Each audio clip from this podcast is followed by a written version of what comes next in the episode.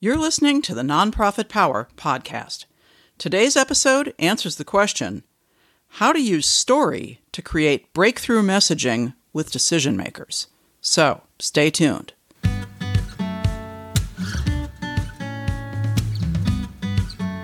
If you want to have real and powerful influence over the money and policy decisions that impact your organization and the people you serve, then you're in the right place. I'm Kath Patrick, and I've helped dozens of progressive nonprofit leaders take their organizations to new and higher levels of impact and success by building powerful influence with the decision makers that matter. It is possible to get a critical mass of the money and policy decision makers in your world to be as invested in your success as you are, to have them seeking you out as an equal partner, and to have them bringing opportunities and resources to you. This podcast will help you do just that. Welcome to the Nonprofit Power Podcast.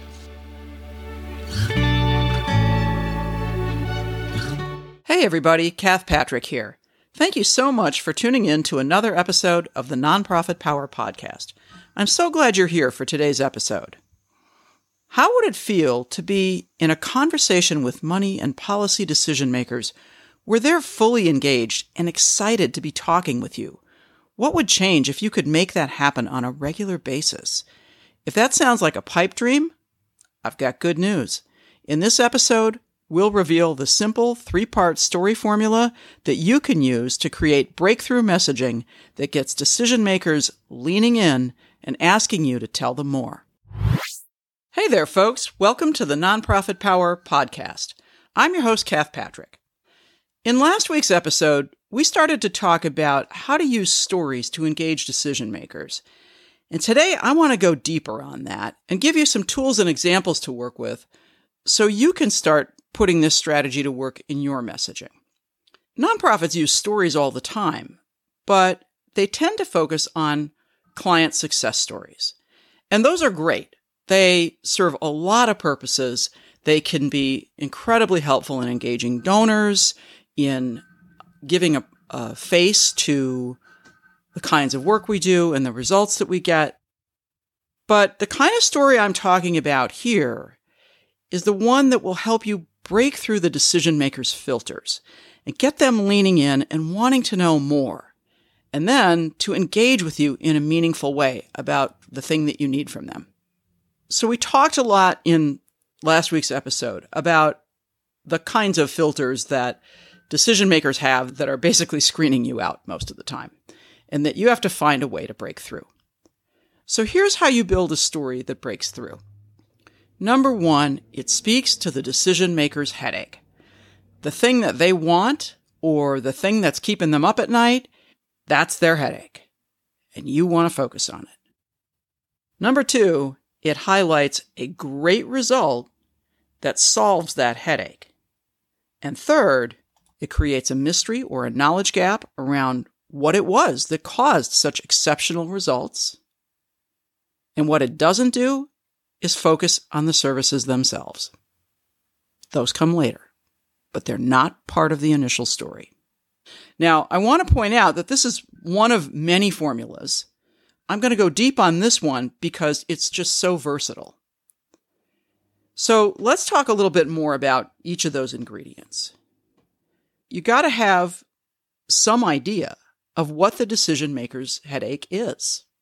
And again, we talked in the last episode about how you can begin to look into that if you don't already know. But the more vivid you can be in describing the headache, the more you're going to get their attention. Now, this next one is super important because without it, you don't have a story you have to have some kind of outstanding result or impact. If you said to a decision maker, well, we had pretty good results and then we added this one thing and we still had pretty good results. Well, that's not attention getting. There's nothing there to make anybody lean in. You need a way to tie your outstanding result back to the headache. They pay much better attention if you can fix their headache. The whole point of this story structure is that. And you create a mystery or a knowledge gap. about how you cured the headache. And this means you have to resist the temptation to tell them all about how you did it before they ask, either with words or with body language. So, when do you tell these stories? Anytime you want to get a money or a policy decision maker to pay attention and engage. That's when you tell these stories. Especially if you don't already have a strong and established relationship with that decision maker.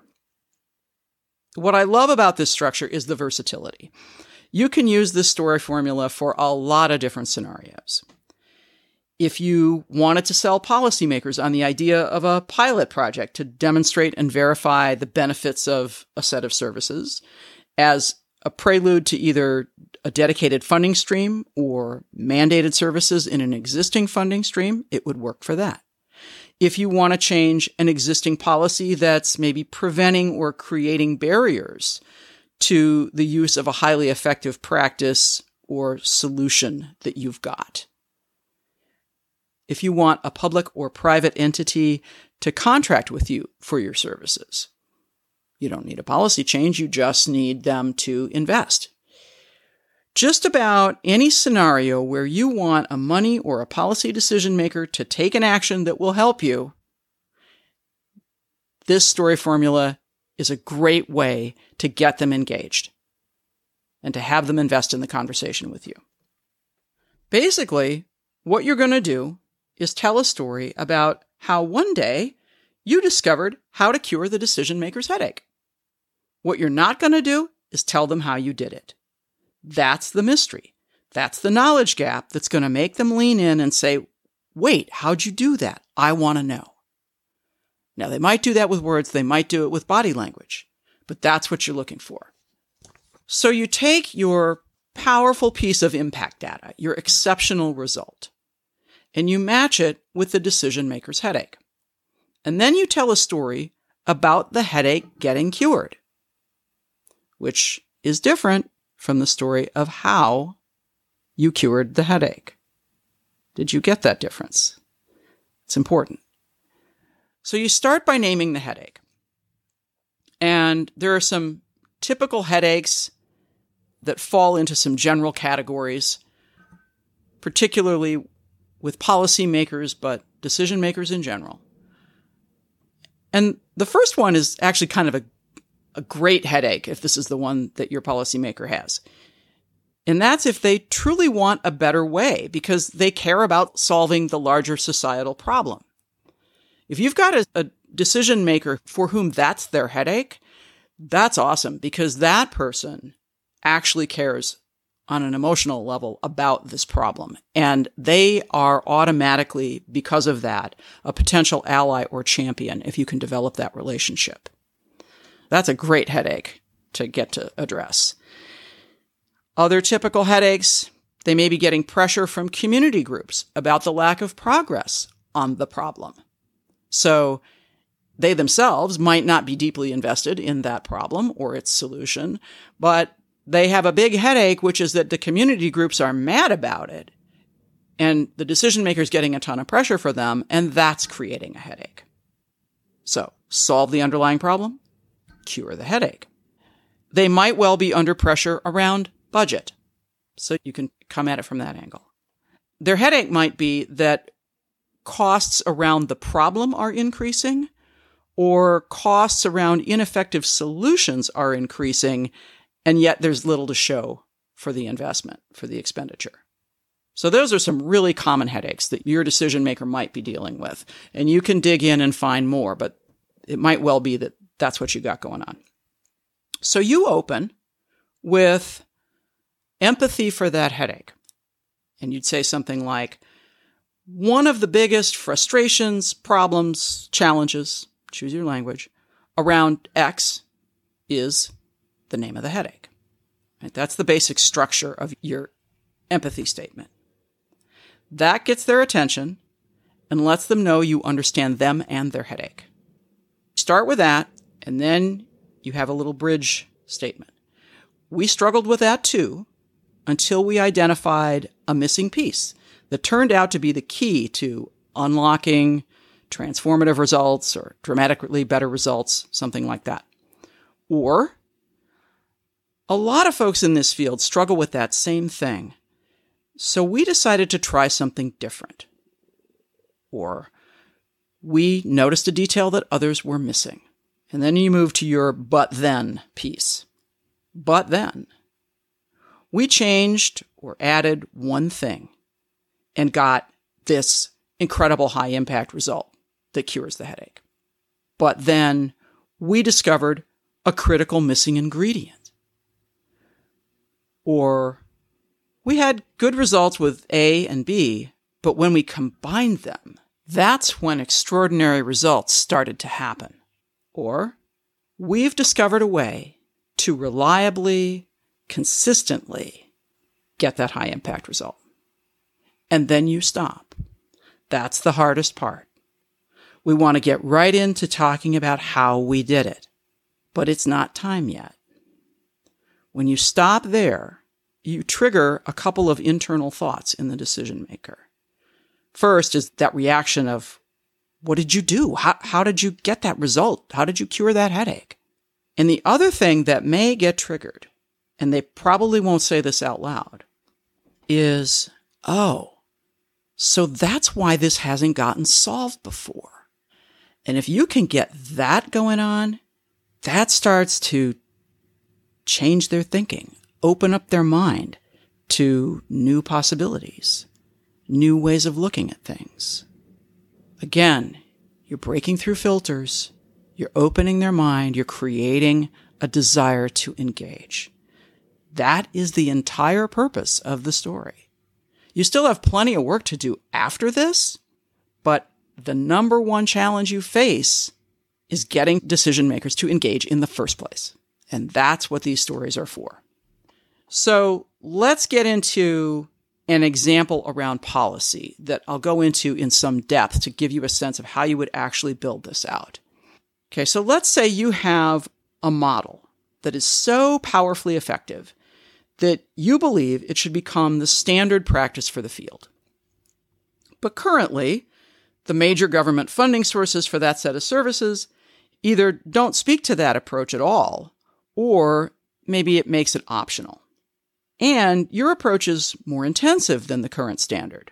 But your outcomes prove the point that your method, your approach, is so much more effective that at a minimum, it should be clearly supported by the authorizing legislation. And better yet, it should be mandated as a standard practice. Now, if your goal were to mandate your approach as standard practice, you would probably have a bunch of steps to getting there. And that might include a pilot and demonstration phase or what have you. So you're going to have a strategy for how you would go after that. And you would probably actually develop that with the policymaker that you engage sufficiently that they're going to help you and work with you on this.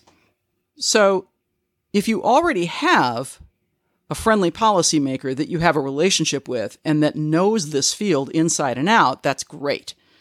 Then you probably have a shorter path to helping them understand why they should champion the policy that you want.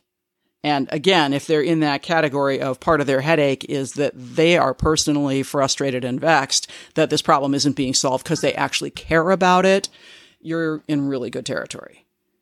But for a decision maker who's not deeply immersed in the field, they're going to need some help understanding why this is even an important issue and why it's important to do the thing you want. Either way, you're not going to get anywhere unless you first get them interested and engaged. This is where a well crafted story can help accelerate your getting to the point where the policymaker's interested in paying attention and wanting to do something with you. Let's use an example of an organization that helps low income individuals become economically self sufficient. They mostly serve folks who are well below the poverty line and that typically have multiple challenges going on in their lives. And yet, they have some extraordinary impact data. They have a unique approach, which is the secret to their success, but that approach has not been widely adopted for a number of reasons, some of which has to do with structures and rules of existing federal programs, and frankly, their model just doesn't really fit into those very neatly. So let's say they've decided, instead of going straight to the federal level and trying to change policy there, they decide to go after policy change at the state level for a couple of reasons. They're in a progressive state, the political climate is friendlier, it's a much smaller lift. Changing massive federal programs is a very difficult, complicated process, but changing something at the state level feels more manageable and they're feeling like, yeah, we can see a path to getting this done. We have an idea about what policies we would need to change at the state level. And we think we could probably sell the idea of a demonstration or pilot project initially with the goal of institutionalizing this approach as standard practice once we prove the concept at organizations other than our own. Because we have to show that it can be re- replicated. So let's say that's what they've decided. Okay. So they've got to go talk to some state legislators to get this started. So, using the story formula that we talked about, here's how that might go. One of the biggest problems in workforce development is getting people from really difficult circumstances, poverty, multiple crises, and so on, to a place where they can actually be economically self sufficient. But it's so challenging, frankly. Most of the time, the system settles for far less ambitious outcomes. You know, people get some help, maybe they get some training, but in the end, their wages still don't cover their basic needs. And then, you know, often folks don't stay in those jobs for long. So the problems just continue. And in the meantime, we've spent a bunch of money for not much return.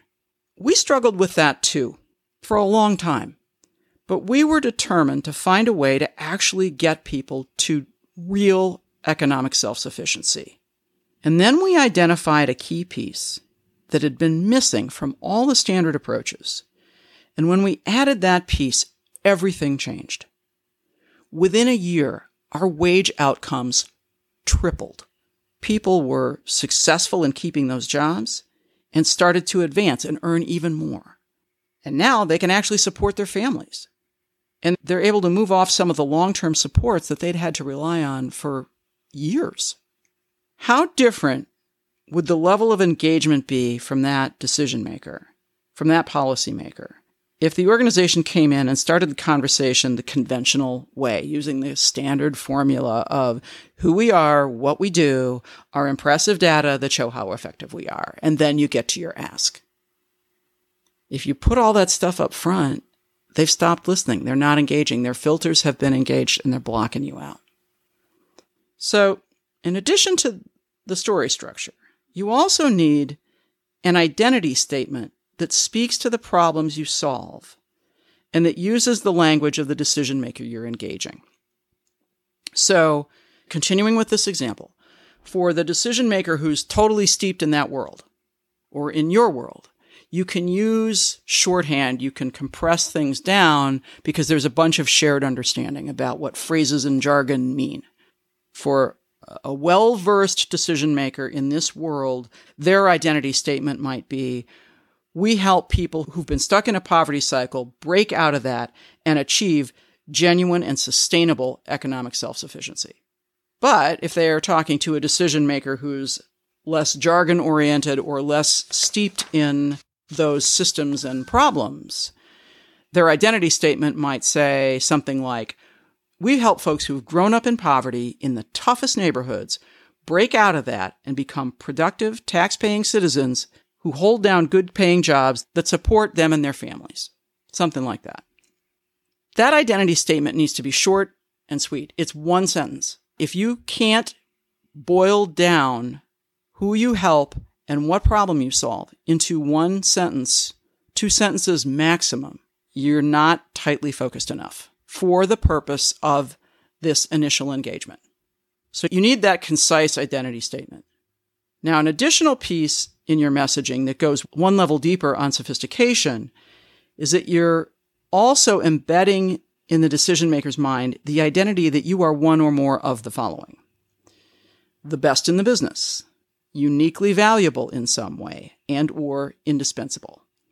The point being, you're not just one of a bunch of service providers who do generally the same thing and there's really nothing special about your work or its impact or its results. If you don't stand out in some way, you're going to have a lot of trouble getting any traction with decision makers. So this is a really important one to focus in on and make sure that you have clearly identified what about your approach, your method, your identity, your niche, and always, always your outcomes. What about them is uniquely valuable and or indispensable? What is it that sets you apart? And if you're a collaborative sort who resists the more competitive language of we're the best in the business, that's okay. But you still have to find a way to set yourself apart. Maybe part of what sets you apart is that you're a specialist at serving a certain subset of the population, whether it's a demographic subset or a circumstance based subset or both. For example, if you serve youth with a specific set of challenges, it might be that that niche is part of what sets you apart. The fact that you focus on that niche and have developed deep expertise in the needs of that population and have done the work to discover and develop a set of services that helps that population succeed or improve at a level or to a degree that is exceptional. Always this has to come back to your exceptional results, your exceptional impact. There needs to be a reason for the decision maker to pay attention to you. And if you're just like everybody else and have no distinguishing characteristics or claims, that's going to be a lot harder to break through. So, another big part of your assignment is to identify those things that make you unique and indispensable. And I'm going to emphasize again that you must have results. You can have the most unique niche in the world, the most unique combination of services, but if that's not producing at least one excellent or preferably exceptional result, then it's going to be hard to sell anybody on why they should listen to you or do the things you're asking them to do. But I'm going to assume you don't have that problem and that the only thing you might need to work on here is just making sure that you can articulate that clearly and concisely. So to recap, here's what you need to create your own breakthrough story based messaging. You need a clear, simple statement about who you help and what problems you solve.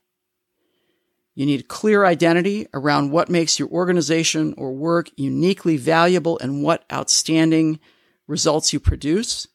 And you want to build a story that speaks to the decision maker's headache, that highlights a great result that solves the headache, and that creates a mystery or a knowledge gap about what caused that exceptional result. Practice that a little bit. Put together a couple of stories or a couple of versions of stories for different policymakers or other decision makers. Play around with it. It takes practice to get good at this, but this is a pretty simple framework that if you work with it for a while, you will discover that it can make huge differences in getting decision makers' attention and getting them to engage with you right from the beginning. So give this a try and tell me how it went. You can reach me on LinkedIn at the Nonprofit Power Podcast or on the podcast website at nonprofitpowerpodcast.com. Thanks for listening, and I'll see you in the next episode.